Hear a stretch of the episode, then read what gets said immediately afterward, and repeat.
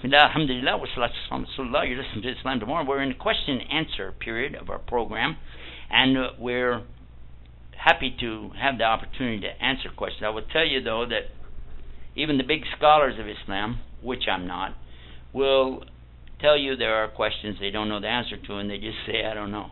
And this is actually not a, a shame on anybody. It's a good thing in Islam. When you don't know, you say, I don't know.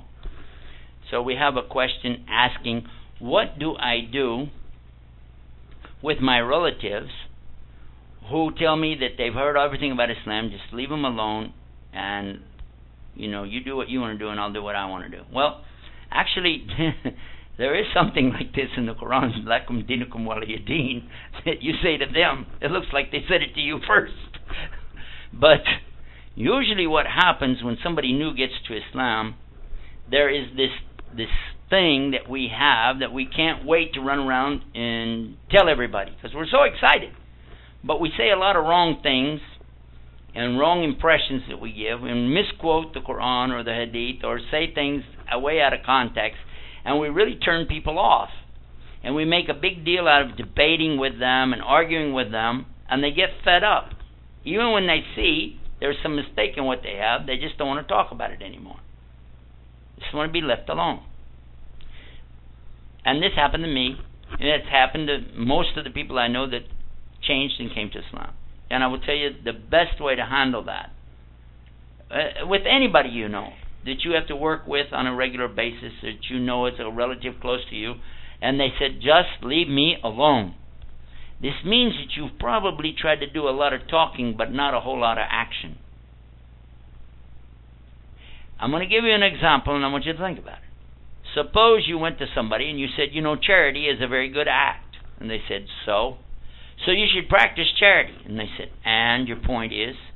Well, I want you to give money because I think that would be really nice and it would give you a lot of reward with God.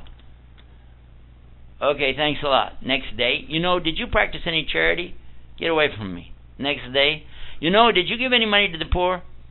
And finally, they're going to say, What? Are you poor? You need money? What is it with you? Get away from me. Right? Am I right? They'll get fed up.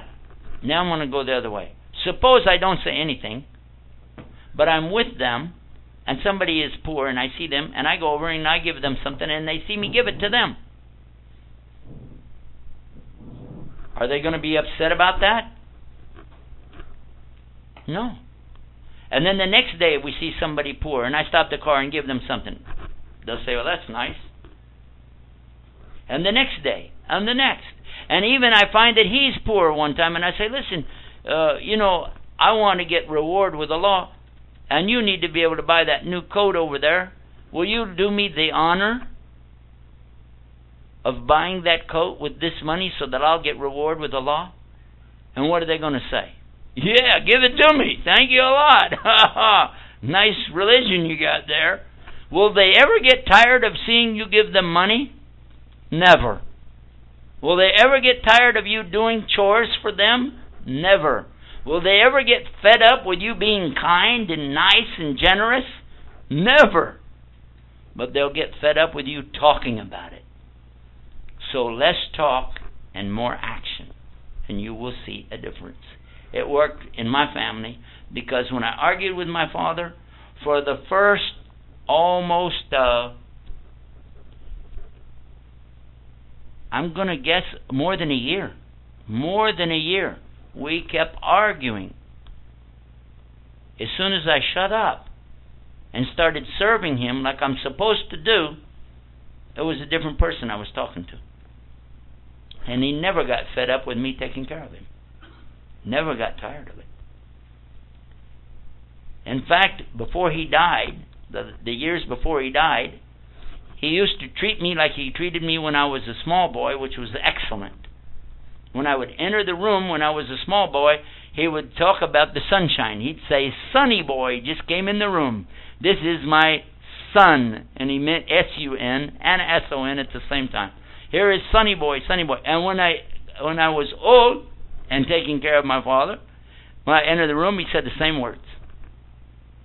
Oh, yeah. Because I was acting it instead of talking about it.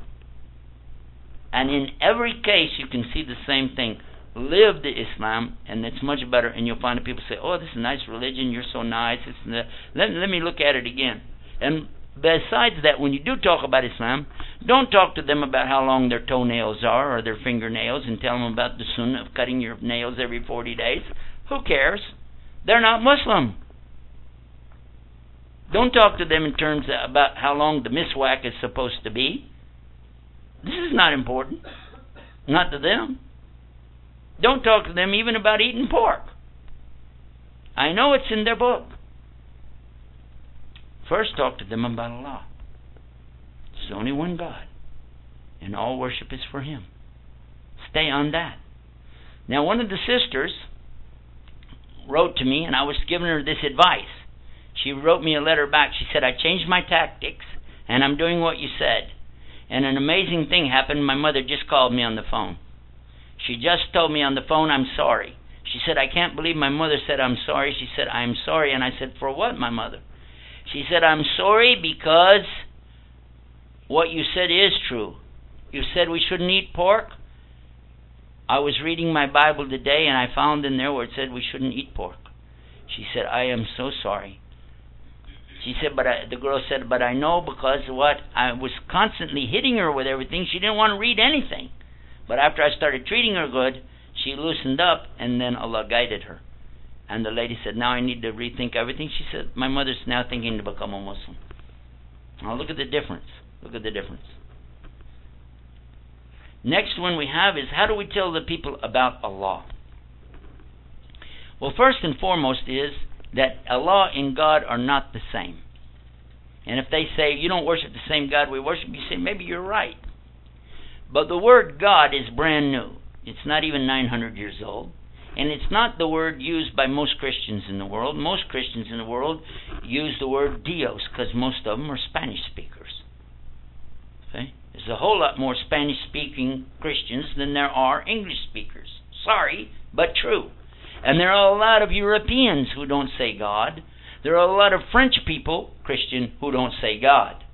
But every single Muslim on the earth is unified in saying Allah when we speak of the one above. But I got news for you.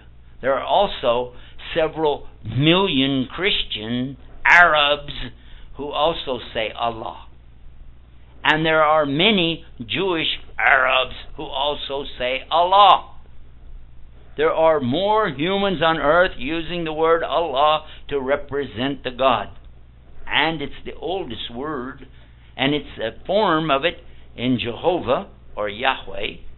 It's a form of it in the word Elohim or Allahumma.